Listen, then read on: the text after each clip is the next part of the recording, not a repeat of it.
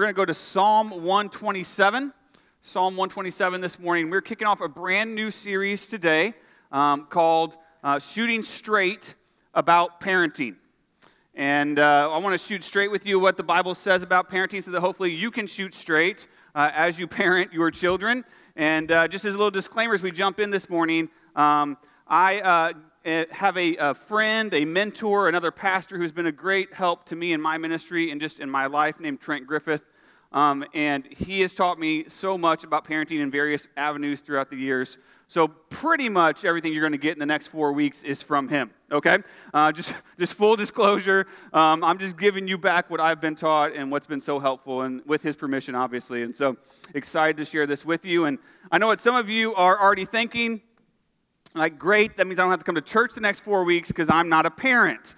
Um, and so, before you already start making excuses about why you don't need to come to church or why you don't need this series, um, let me see if I can maybe help you with that a little bit today. So, if you're here today and you have, I want you to raise your hand, little show of hands, little survey. Raise your hand if you have at least one parent. Some of you are a little slow on that one, okay? Everybody's got a parent, right? Like we all have parents. We're all a product of parenting here today. And how many of you wish that whenever you were like five or seven or 13 or whatever, that maybe you wish your parents maybe would have had a little bit more help on the parenting front? Anybody else in that? Maybe your life would have been a little less miserable if you'd have been helped, um, or maybe you would have made their life less miserable. Um, how many of you made your parents' lives miserable when you were 13? Okay, again, that should be every hand in the room. Um, that's what 13 year olds do, that's their job. And so um, today we're going to be looking at the start of parenting according to God's word. And so we can learn from that, I think, even if you're not a parent yet. Let me give you some more setup for this. Um, so, another little survey here. Let's, let's, I'm going to have you stand up this time. I want you to stand up if you're in the room and you are the parent of a zero to five year old child right now. Zero to five year old children, parents, stand up. Okay. You can recognize them because they barely stand in the dark circles under their eyes. Um, they're just barely making it to church this morning. Praise the Lord. Thank you guys for being here. Uh, so we're glad that they're here. All right, how about six to 10? Who's in the six to 10 group? Parents of six to 10 year olds. Okay, good. We got a few more there. How about 11 to 15? Stand or remain standing 11 to 15. All right, special prayer for this group right here. Uh, right now, just lay hands on them if you're near them. Um, they need that. Uh, 16 to 20 year olds. Where's the 16 to 20 year old group? Some of you just keep standing. Do you not understand how this works? Like this is, this is. There's. Oh, you have lots of kids. That's good. We appreciate that. All right, 21 and up. Who's 21 and up in the house? Kids are 21 and up. Who's who? Grandparents stand. Great grandparents stand. Some of you think you're really great grandparents. That's good. We think you are too. Um, and so you can have a seat. So we have lots of people in our church, right, that are, are in some mode of the parenting realm throughout their life cycle and life, um, uh, life stage. And so uh, we definitely need this series. Also, here at Harvest, we're called Harvest Bible Chapel because we preach the Bible. And um, if you, yeah, amen. And if you've noticed, it's hard to find a single page in your Bible that doesn't have something related to this topic, right? God being a father to us, us being part of the family of God and his children. We have stories of dysfunctional families and broken homes and messed up parenting. We have wisdom for parents throughout God's word. And so, if we're going to preach the full counsel of God here at our church, we have to teach this as well, and that's what we do. And so, we're going to spend some weeks looking at parenting from God's word together. Um, let me just say also, I'm, I'm, very aware that we also have another group in our church um, that you're already, you're already struggling this morning because you want to have kids, and maybe you haven't had kids yet, or you're not able to biologically have children, and that's a hard place to be. And I uh, just want you to know that there's, there's grace for that here, there's love for that here. We have people in our church who have went through that. Um, and we would love to come alongside you and pray with you about that and walk with you through that. You probably have people in your small group who have been through that. If you'll share, I'm sure they'll come alongside you. If you don't have somebody in your small group, we can pair you up with others um, because we know that that's a hard road, but hopefully this is still in preparation for the day that God would bless you in that way as well. Um, another group that I know could be struggling this morning as well is those who are the parents of prodigals. Um, this is one of our most common prayer requests that we see come through the register is pray for my child, pray for my grown child who is away from the Lord. And uh, some of you are feeling the weight of that this morning. Um, you're thinking, if, if I would have just known then what I know now, right, things could be different. Or maybe if I would know then what I'm going to learn in the next four weeks, things could be different. Um, and I, I, just want you to hear from me this morning and hopefully from the Lord that, again, there's, this is a place of grace, right? The gospel is here. And so there's, there's no shame in, in that. There's lots of room for humility, right? To learn and to grow and to see how things can be different. But if you're following Christ, if you're walking in the gospel, there's no shame for our past mistakes and our past failures. We bring all that to Jesus Christ, and He redeems all of it. All right? So just let that wash over you today and let God just be a, a, a voice of grace to you over the next few weeks as you learn from His Word. Um, we have another group in the house today, um, and that would be the kids. Um, and kids, uh, you can just be in 24 hour prayer for your parents for the next four weeks um, that God would fix them. Okay? Um, so that, that's your job for the next four weeks. Just be praying for your parents that God would do a work uh, in their hearts as they're seeking to parent you well. And then finally, I think we have one more maybe group in the house. Um, and this is the group that is able to have children but won't. What's up with that? Um, I, I, don't know if you've, if you've read the Bible, um, but in Genesis chapter 1, verse 28, Jesus, or God says, Be fruitful and multiply. Uh, that wasn't a suggestion. All right, that was a command from the Lord. And some of you have taken that command very seriously. In fact, you think it's just yours, and you're trying to do that for all of us. You don't have to do that on your own. We can all do that together, um, and that's a good thing. And, and, and, God doesn't necessarily, you don't get bonus points in heaven for having lots of kids, okay? Um, what God wants more than lots of kids is He wants the world filled with His glory by parents who produce godly kids. And, um, and us as Christians, if you're a Christian and you're married, um, I would encourage you to strongly consider pursuing that command that God has given you because one of the ways in which we extend the gospel and we extend the kingdom is not just witnessing to people outside of our home, but raising up people in our home who love Jesus. And we can raise up the next generation of Christ followers as parents, and that's a very valuable and important role that we have as Christians, men and women. And so we would encourage you towards that. Um, and um, parents, for the you that are in the room and you're listening this morning, listen, or if you're online, thank you guys as well. Um, I just want to clarify as we jump into this series as well that uh, I know some of you are like, just get to the Bible, Mike. I promise it's coming. I know this is a long intro. We're going to get there. Bear with me. Um, but for parents, I want you to hear more than anything over the next four weeks that your role, your job, assigned to you by the Lord, is to disciple your children. Right? It is not the church's job to disciple your kids. We have a great kids ministry, and I love it. And I, am so thankful for everyone who serves there and all the hard work that goes in, and we want to keep doing that because we want to come alongside you and help you. But your job is to disciple your kids. Our job is to disciple you so that you can disciple your kids. Okay, and so hopefully this series is going to help equip you to do that and lead you in that as well. And then last, let me just say this. Um, there's a question that I oftentimes ponder in our church, or just in church in general in America. Um, and, and one of those questions is why is it that the older generation oftentimes is not investing in the younger parenting generation? Like, I know you see them. I know you see them walking around struggling with their kids. They could use some help. All right? They, we, we could use some help, some advice. I'll put myself in that category because we still have young kids. Like, we could use some help in that area. And so, um, you know, to, to give some advice, to come alongside, to, to help is such a great, great thing that the church can do uh, together. And with that question, don't, don't get me wrong, young parents, you're not off the hook here. The second question is young parents, why aren't you asking for help and advice from the older generation? Listen, if you see some parents who have raised even moderately godly children, you should be knocking down their door asking them like hey let me can i take you to dinner? And like how do i get one of those? Right? Like can you help me? Can you can you show me some things? Because it's really an awkward conversation for them to come up to you first and be like hey i i noticed you were parenting and like can i give you some advice like it's just like basically like you're a loser parent can i help you like that's awkward right so maybe we should be the ones going to them and saying, hey, can you help me? And they can help us. And I think, I think there's something in God's word about that, right? Like the older, you know, helping the younger and the younger honoring the old. Like this is a biblical thing. And so, parents, don't just Google it, okay? We have people in our church who can help you, and let's do that as community and parent together well in our church family. So, with all of that, one more disclaimer is that, listen, I have no false idea that I am the perfect parent. Okay? Courtney is not the perfect parent. She's better than I am, but she's still not the perfect parent. We do not have the perfect family.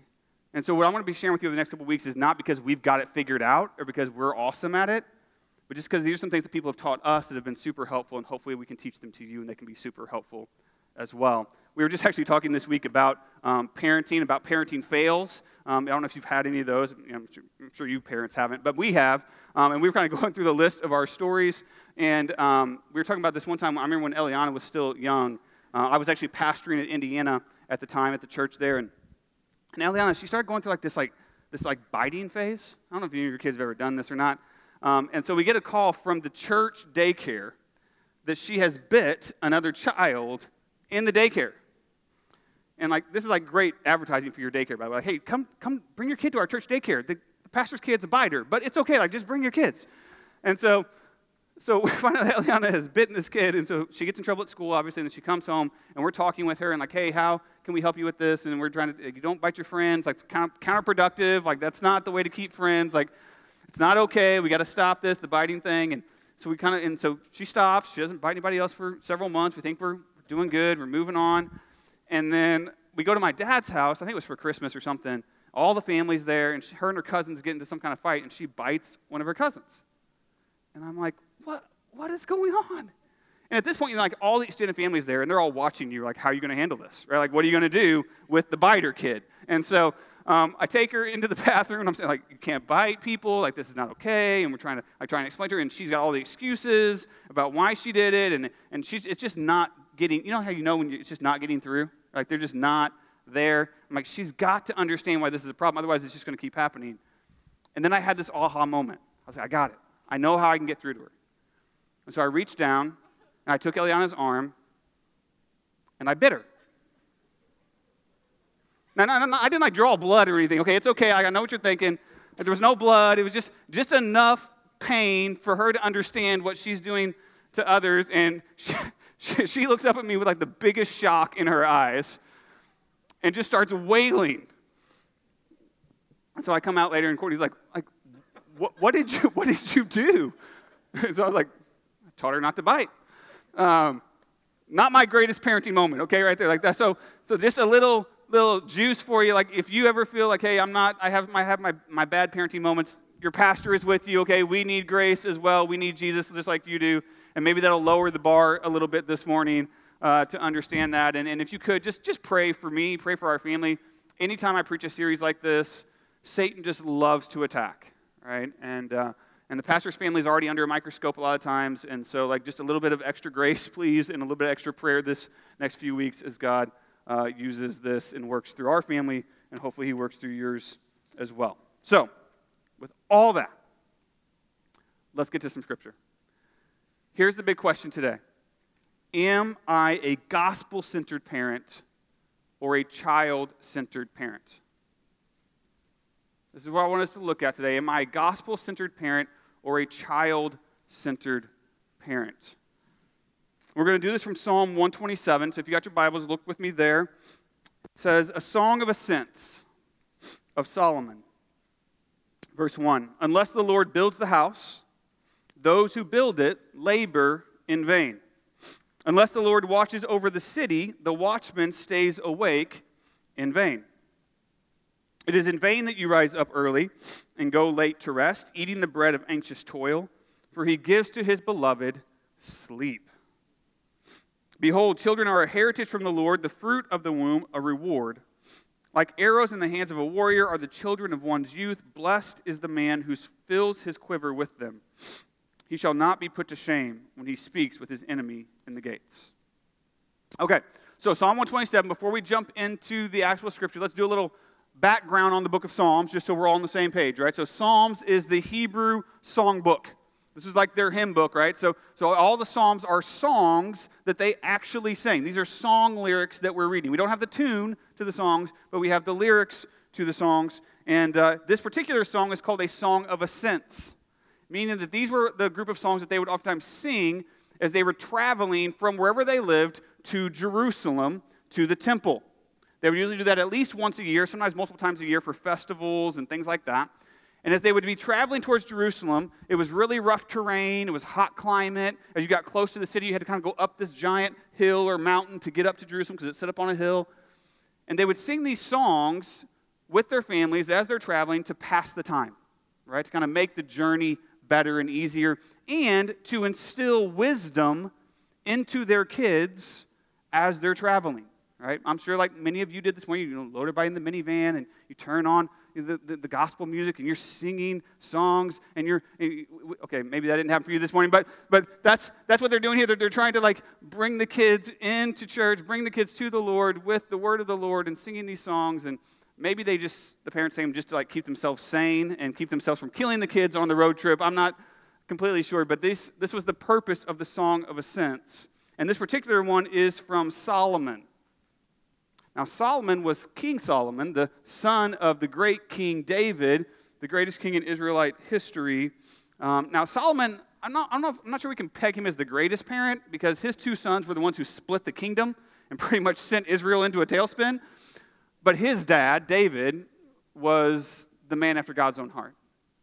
I think much of the wisdom that we get from Solomon, because it's not just here, but also all through the book of Proverbs, Solomon is teaching us so much about parenting. I think that came from his dad, David, and what he learned at his feet. And so, so here he's given us some wisdom in Psalm 127, and, um, and we want to learn from that. And what's really interesting about this psalm is that there's a very large number of metaphors and similes in this psalm.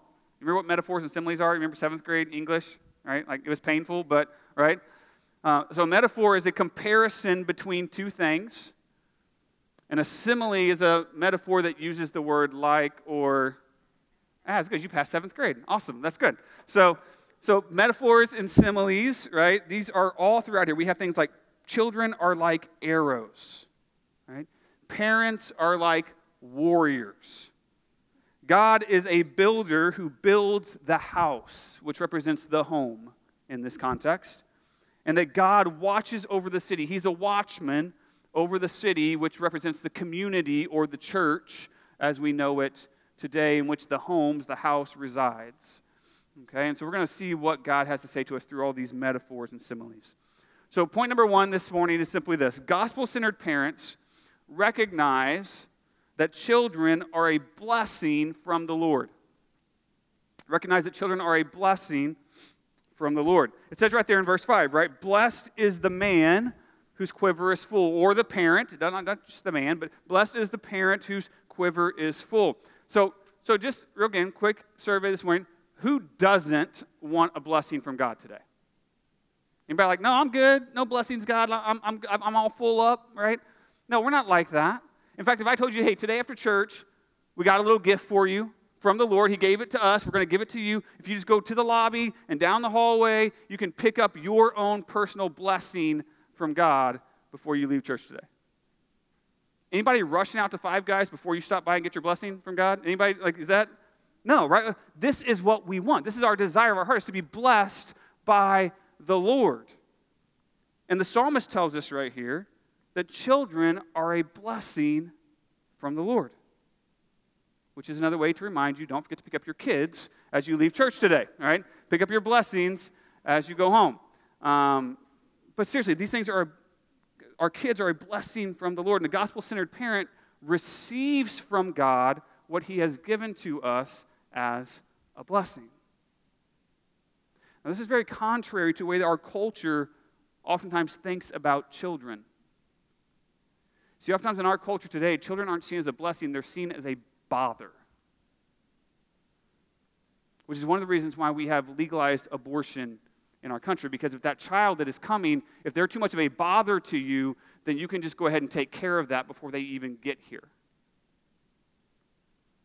There's the reason we have so many problems with parenting in our cultures because oftentimes when we fail, even us, when we fail at parenting, it's because we're viewing our children as a bother rather than as a blessing. But God says children are a blessing. So, how is that? Why are children a blessing? Because I'll be honest with you, I'm a parent, and there's some days where it, I definitely don't see it. It doesn't feel that way, right? So, how can we hear from God that they are a blessing? Here's a couple ways. Number one, children teach us how to respond to the good news of Jesus Christ. One way that children are a blessing is they teach us as adults, they teach us how to properly respond to the gospel and to Jesus in Mark chapter 10, verses 13 through 16. Jesus is there and he's, he's teaching, he's doing his thing, and some children want, come up and they want to come see Jesus. Right? They want to come meet with Jesus. And the disciples are all like playing bodyguard. And they're like, no, no, no, Jesus doesn't have time for you. He's busy. Can't bother Jesus right now. Like, go somewhere else. Go away, kids. And then in verse 14, it says this But when Jesus saw it, he was indignant. And he said to them, let the children come to me. Do not hinder them, for to such belongs the kingdom of God. Truly, I say to you, whoever does not receive the kingdom of God like a child shall not enter it. He t- and he took them in his arms and blessed them, laying his hands on them. What we see in Scripture is that Jesus loved children. Like God in the flesh made time to give attention and love and care to children. He has a heart for them. And he says here to his disciples, he says, You must receive the kingdom of God like a child. What I've come to understand throughout the years is there are certain things about God, there are certain things about his kingdom that you can never really understand until you're a parent. Or, if you're not a parent, until you at least spend time with kids and welcome kids into your presence. Because as we spend time with kids and as we are around them more, we start to see the helplessness of children and how much they need us or need others. And it reveals to us, it's a mirror to us of our own helplessness before God. And it reveals and reminds us how much we truly need Him just like they need us.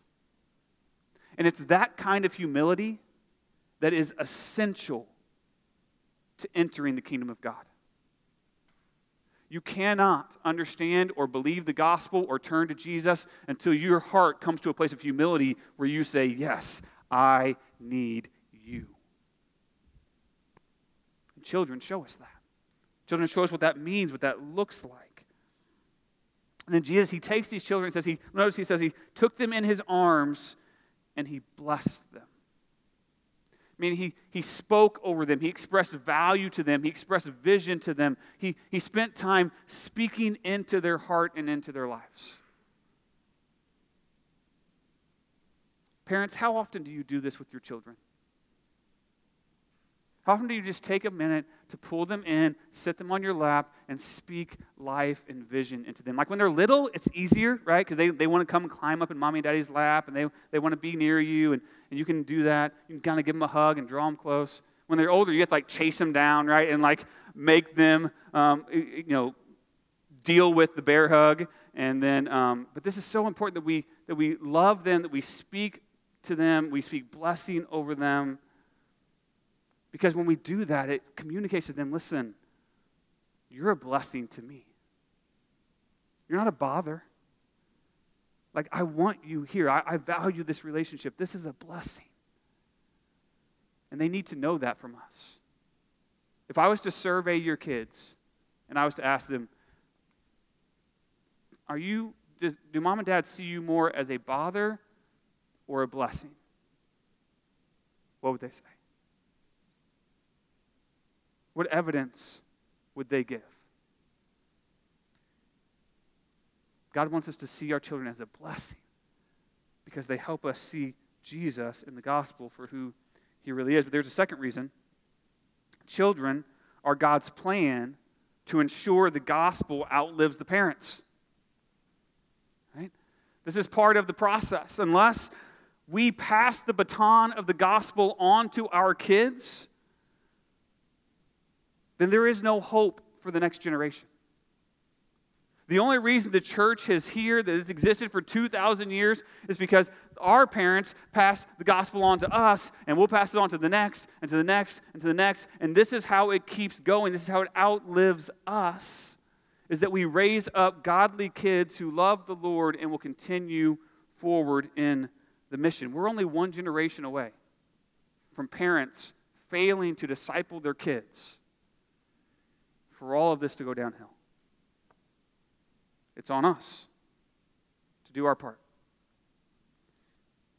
So, children are God's plan to ensure the gospel outlives the parents. And number three, children are God's tool, here it is, to build the parents.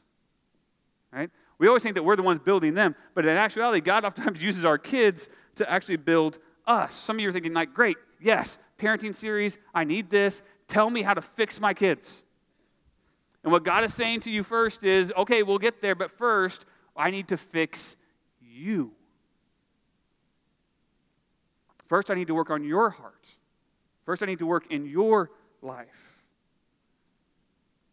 You see, children, I said this earlier, children are like mirrors. They are a great opportunity to help us see all of our own junk. right? Like, have you ever noticed, like, when you're looking at your, parent, your kid and you're like, man, like, why are they so selfish? Like, wh- why are they so irresponsible? Like, wh- what's with all the defiance and always wanting to be their own sovereign? And, like, where, where's all this come from? It comes from you. Right? They learn it from us. They learn it at our side, but they also get it from us through inherited sin. Right? Like, everything that we see in our kids that is sinful and problematic that we're trying to deal with it's actually just a mirror reflecting back how sinful we are and how much we need Jesus.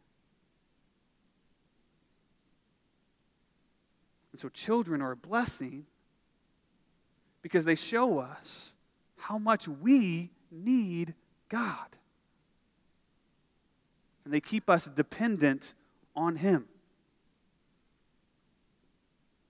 You know, we see this all the time. You'll have the, the the people or the couple that, you know, growing up, maybe they grew up in church, maybe moderately Christian, you know, kind of went on Sundays, or maybe just, you know, every once in a while, or Easter or Christmas or whatever. And then they grow up and they get to like high school and college and like, oh, I don't need God anymore. I'm good. And they go off and do their own thing. And then like 10 years later, they're 30 and they got two little kids running around the house and they're like, oh crap, what do I do? Like, I don't know what I'm doing. I need help here. Like these kids, they need some Jesus. They need God or something because they are demons. And so, like, so I'm going to take the kids to church. And so all of a sudden, at 30 years old, all the parents and the kids, they start coming back to church and they start showing up because they're looking for some help from the God thing. And isn't that such a blessing? That God uses the blessing of our kids to draw us back to Him and to show us how much we need Him. Children are a blessing. So, gospel centered parents recognize that children are a blessing. That's point number one. Point number two gospel centered parents recognize that children are built by the Lord. This is super important right here. That children are built by the Lord. Look at verse 1. It says, Unless the Lord builds the house, those who, la- those who build it labor in vain. Notice who's doing the building there. Not you, not me. God is the builder. God is building something. You see, when we get our kids, when you take them home from the hospital and they're all sweet and cuddly, and then pretty soon you realize they should have a label on them that says some assembly required. Right? Like, because they're broken. And there's things that aren't right. And there are things that are like messed up and need to be fixed, and there's these holes in their heart that need to be filled with something, and they need to be filled with the gospel of Jesus Christ. And oftentimes, as parents, when we see the brokenness of our children, we take on this huge weight and we feel like, man, I've got to fix them. We're like, I'm the parent, they're the kids, my job is to build them. But that's not what Scripture says. It says that God alone can build them, that He is the builder. If, so if He's the builder, then we are the tools. Right? We have a role to play, but we're not the builder. We're the tools that God is using to build, and the children are the raw materials. And He's taking all this together to build in the house a heart for God in your kids. That's His goal, that's His job. To use you as the tool to build a heart for Him in your children. And so we have to first realize that God is the builder. But then as we go further in verses 1 and 2, it uses all these words that I think are really kind of stand out, right? It talks about laboring, talks about toil, right? That's sometimes, sometimes parenting feels like toil, right? Like it's hard work. Staying up late, rising up early, being anxious. You see all those words in there? Some of you are like, yeah, I know exactly what that feels like. And the reason we feel that way so often is because we've missed the first part of the verse. That unless the Lord builds it, those who build labor in vain. Unless the Lord is the one building all my best parenting, everything I'm doing, the labor and the love and everything I'm pouring in, unless the Lord is doing the building, it's all worthless. It's all pointless. It's all in vain. Because we need the Lord to do the building. And honestly, guys, the, the same is true when it comes to life in general, both for kids and adults, right?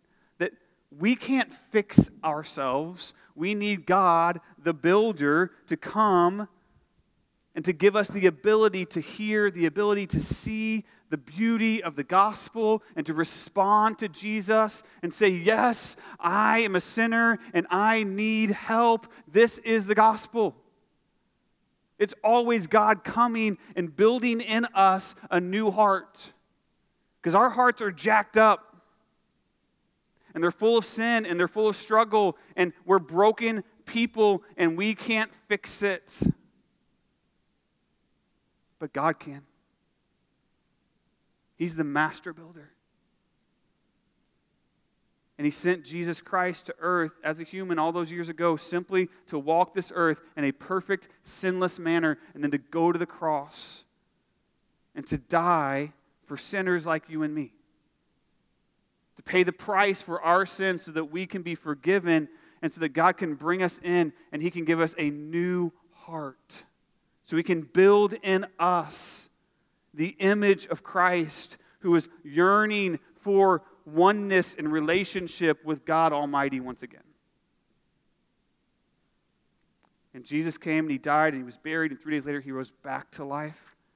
And he simply said, If you will turn away from your sin and believe in me, I will give you a new heart. You will be born again. I will build you into this beautiful temple, this beautiful family of the Lord. But all of that it depends on Him, not on us. We can't do that.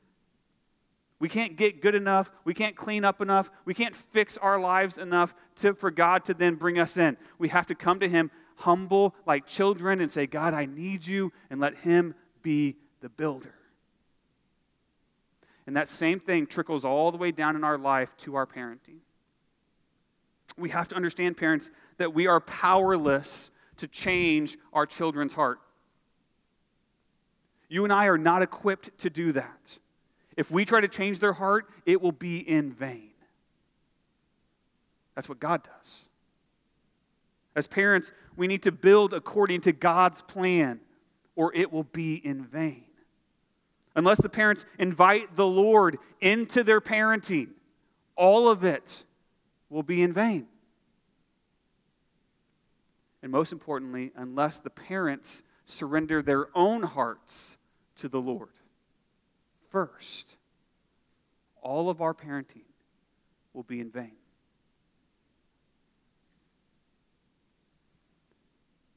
So, God is the builder. And the first thing he's doing is he's building me in order to then use me to build my children. Right? It's a multi step process. And as I learn to submit to God, as I learn to, to come underneath His lordship and allow Him to build in me the right heart, as I listen to God, then my children will learn to listen to me. And as I learn to trust God, then my children will come to learn to trust me as God's representative. As I start to obey God and my parent and my children see that in my life, they will come to obey me. Because it's all this vertical relationship between us and God has to be right first, and out of that vertical relationship, then the horizontal relationship of parenting can be what it's supposed to be in the Lord. So the big question, I think, is this: Okay, I, I, get it, Micah. Okay, God's the builder. I'm the tool. I need to. I, I need to let Him build. I just need to trust. So how do I know if I'm doing that? How do I know if I'm really trusting in God to build my children, or if I'm trusting in myself? Well, Solomon actually tells us right here. Look at verse two. He says, "He gives to His beloved sleep." Come on now. Let me just ask you, as a parent, how well do you sleep? And some of you are like, Micah, I stood up when I had the two year old thing, or like, you know how well I sleep, right? Like, it's not good. I get it. So there, there's, a lot, there's one lack of sleep that comes from good parenting, okay? That's, that's a stage you're in, and we get that. But there's also a lack of sleep that can come from parents not trusting God to do His job and instead trying to take it all on myself. And if I'm laying awake at night, worried and fearful and, and anxious about parenting and about my kids and about all these things, then I'm not really trusting God to build my children's hearts the way that He says that He will. So, how well do you sleep? There's a whole theology of sleep I think that's super important for us to understand in life. Like, you understand that God created us like this? Like, He could have created us to never need sleep. All right, some of you are like, that would be awesome. Some of you are like, that would be hell on earth. Like, I love sleep. But, but God created all of us that every 16 hours, your body makes you go unconscious for like eight hours. Only for you to then wake up and realize, hey, everything's good. The world's still orbiting around the sun, right? The house is still standing, the kids are still alive, the cat's missing, but everything else is good. Like, like for the last eight hours, God did not need you at all. That's important because He is in control. He is the builder. He is sovereign. We are not. And we can trust Him. He loves your kids more than you do. And He wants what's best for them even more than you do. And so, if we will do our part to submit to the Lord and to come under His lordship and to, to parent in His hands, God will build the heart necessary in our children. We're just the tools, He's the builder. So, that's point number two. Last point today, number three gospel centered parents recognize that children must be bent toward the Lord. Gospel centered parents recognize that children must be bent toward the Lord. Look at verse 4. It says, Like arrows in the hands of a warrior are the children of one's youth. That's a really powerful picture right there, right? This, these arrows in the hands of a warrior. And so I'm not really a hunter. That's not my deal. I actually did some when I was younger because my stepdad was a big hunter um, but then basketball interfered. So um, we had to get rid of hunting. But, um, but I, I, do have a friend, John, who is a hunter, and he let me borrow this this morning. Does anybody, anybody know what this is, this thing right here, this contraption? It's a quiver, right, good. So this is a quiver, and uh, in, in the analogy here, um, the, in, in the scriptures, the quiver is the home right? It's, it's the place in which the arrows reside or the, the children reside. The quiver is our home as parents. Now, in this kind of setup here for our scripture, he says that um, the arrows are like children. Okay? So um, we have an arrow here, and um, this is this is like your children, and, and you know, arrows have um, this thing on the end of them called an arrowhead. And uh, there's actually still a little bit of meat on this one, I think. Um, but um, so this is, this is the, the, the important part of the arrow, because this is the sharp part that's put on there to, to cause damage when it hits its target, right? Like there's, that's an important piece of being an arrow. It's very dangerous, very sharp, and um, designed to um, hurt something or someone. In the analogy here, okay, if children are the arrows, that makes parents the warriors. I like that, right? And because the as a warrior, the purpose of my arrows is not just like hang them on the wall so they look. I know like current decor trends are all about the arrow. Like arrows are not meant to just be on the wall looking pretty. They're not just meant for us to have a collection for the grandparents to come look at and, and be like, oh, look at the beautiful arrows and they're so nice and pretty. And no, no, arrows are meant to be shot, right? They're meant to be aimed and then shot and fly through the air and hit the target and cause damage for the Lord, of course, right? So, so the parent's job then, as the warrior, is to shoot the arrows, but the problem with our arrows is that they come bent. And if you've ever tried to shoot a bent arrow, it will not go where you aim it. And so, our job as warriors is before we can go and shoot the arrows out into the battle, is that we have to straighten the arrows so that they will fly correctly for the Lord to the target. So, first we straighten the arrows, and then we have to sharpen the arrows so that when they do hit, they again they cause maximum damage for the Lord. And so, as a parent, my job is to straighten, to sharpen, and then to shoot my children. Not shoot your children, like shoot out your children. Okay, don't go say that Pastor Micah said shoot your children. That's not what I said, okay? But our job is to shoot our children out of the home for the purpose of the kingdom of God so that they can go forth and win the battle for the Lord. That's the analogy, that's the picture that Solomon is giving us here when he's talking about arrows and warriors and all that. Okay? So, like warriors, parents, we're going to be talking about this for the next couple weeks.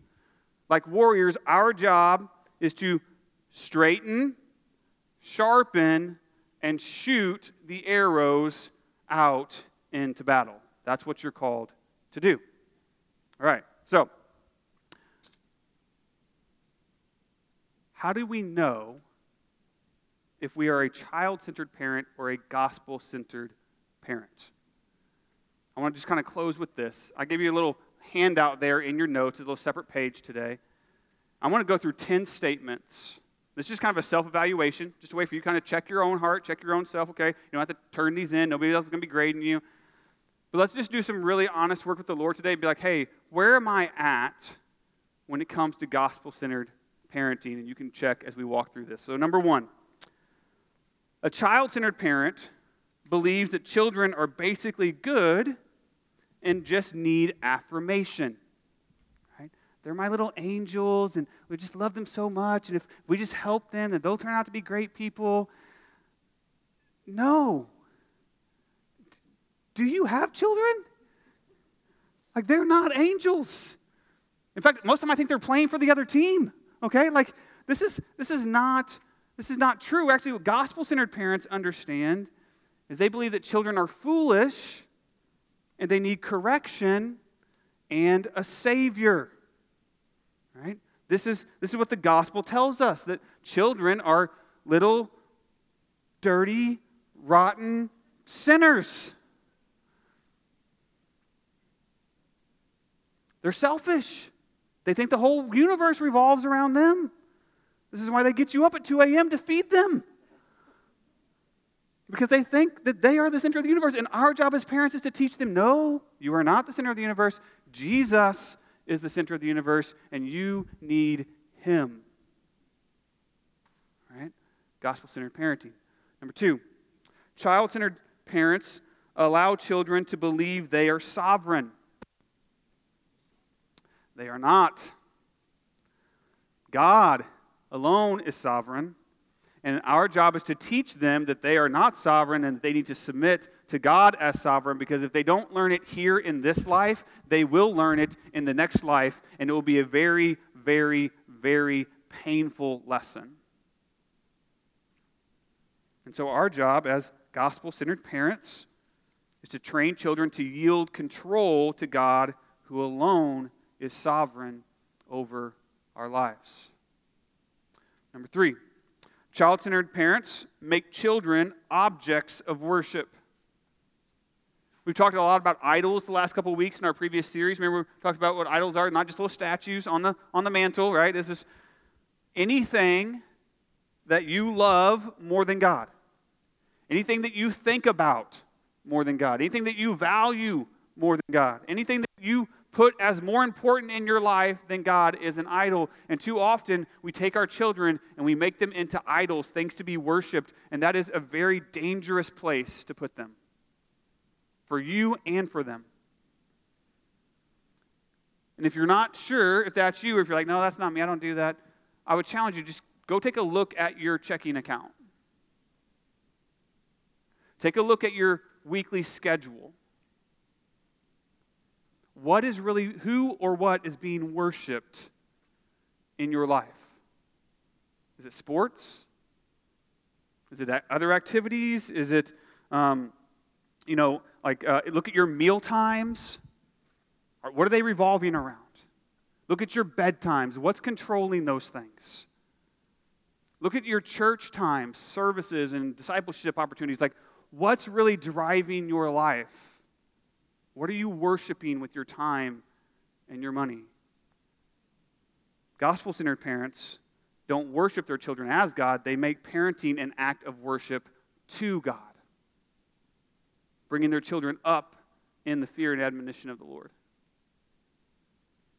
Number four, child centered parents love children too little or too much. Right?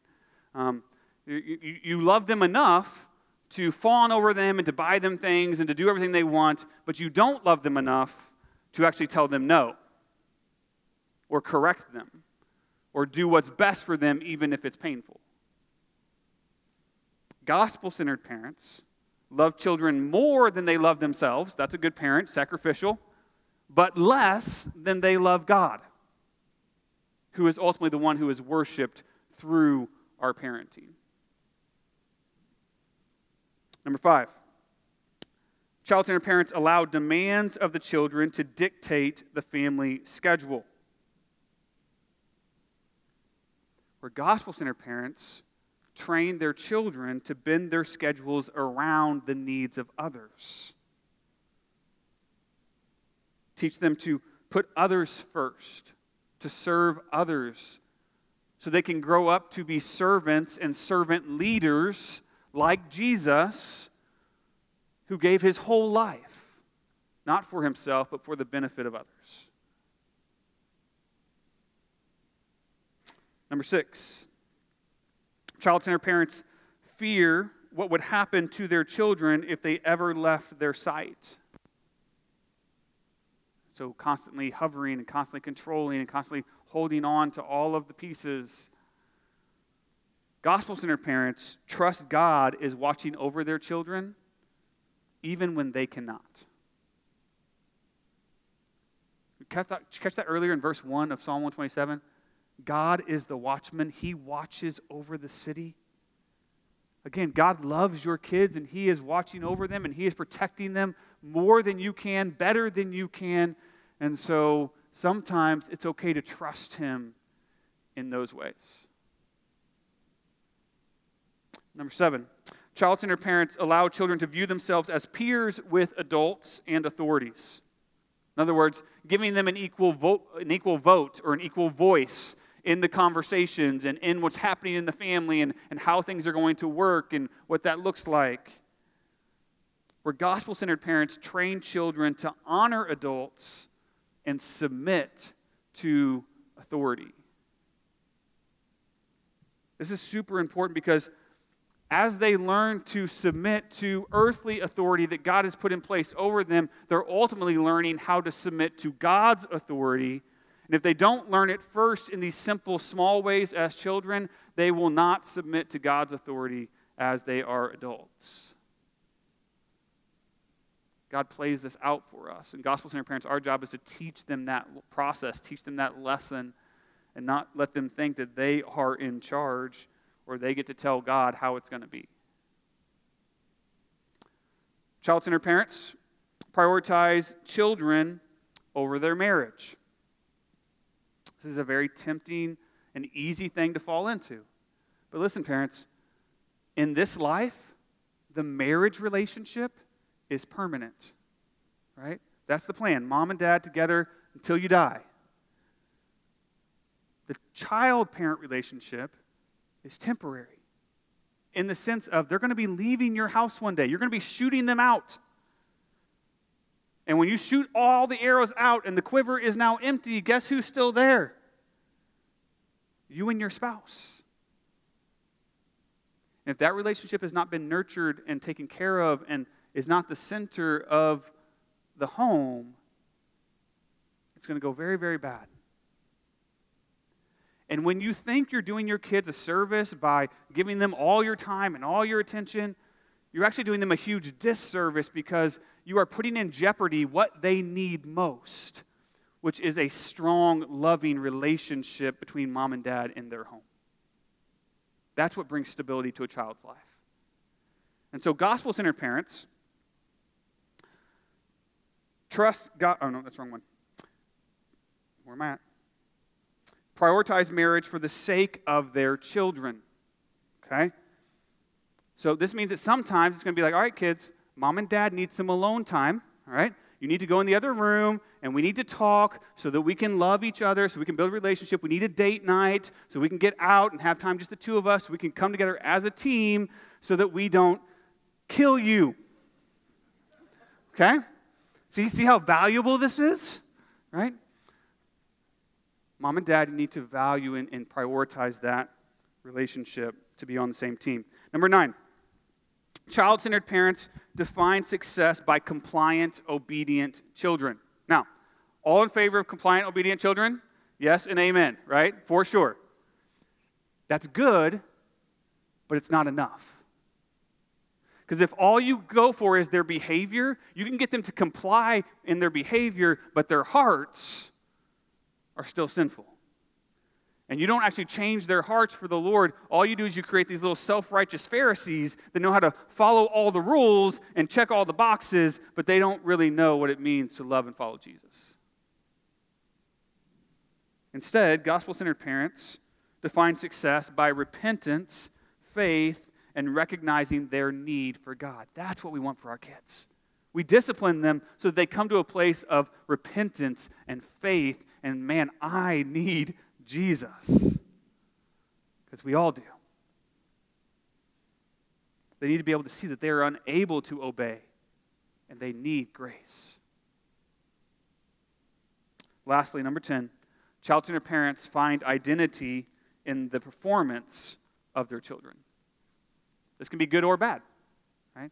oh, my kid is such a horrible kid and I'm a bad parent and, and, and I don't know what to do about this. Or, you know, actually, no, my kid's awesome. In fact, Micah, why don't you step down? I'll come up and teach this next four weeks because I got this nailed and I got some things I can share. And, but that's never where our identity should be. Gospel centered parents find their identity in the grace of Christ. Because listen, none of us are perfect parents. None of us had perfect parents. None of us will be perfect parents in the future. We all need Jesus. We all need the gospel. We all need grace to come and to surround us and to change our hearts and to get us focused on Him so that we can be gospel centered parents. Big question Am I a gospel centered parent or a child centered parent? Which is it? Look at that list. Where do you fall? And it's probably a mixture of both, right? Yeah, we all have some of some of both of that probably. I get that. But no matter how you scored today, I just want you to know that, listen, there's still hope, right? That's what the gospel is all about. That's the power of the gospel, that it offers a fresh start. It offers a new beginning for all who come to Jesus. And so, if you're here today and you're struggling, maybe, maybe you're thinking about past parenting failures. Maybe your kids are out of the house. Maybe they're older. Maybe you're thinking about, like, right now, like, I'm trying to just get through tomorrow, Micah, and, and my parenting is struggling. Listen, all of those failures, all of those struggles, everything that you're dealing with, I just want you to know you can bring all of that to the cross. Come and lay that at the feet of Jesus and let the grace of the gospel just wash over you. Let Him redeem all of that. And He will give you fresh grace and fresh mercy every single day so that you can be a tool in the hand of the great master builder for the good of your family and for the good of your kids. It's all coming back to the gospel. So if you'll stand with me, go ahead and stand.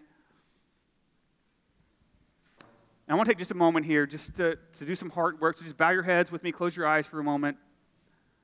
And again, maybe you're thinking of your children right now, thinking of things that you wish you could redo, things that you want to do differently now, things you want to do differently in the future.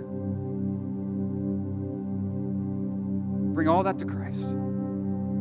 Just right now, just pray and just ask the Lord just to come near to you. We are all needy people here today. There are no perfect parents.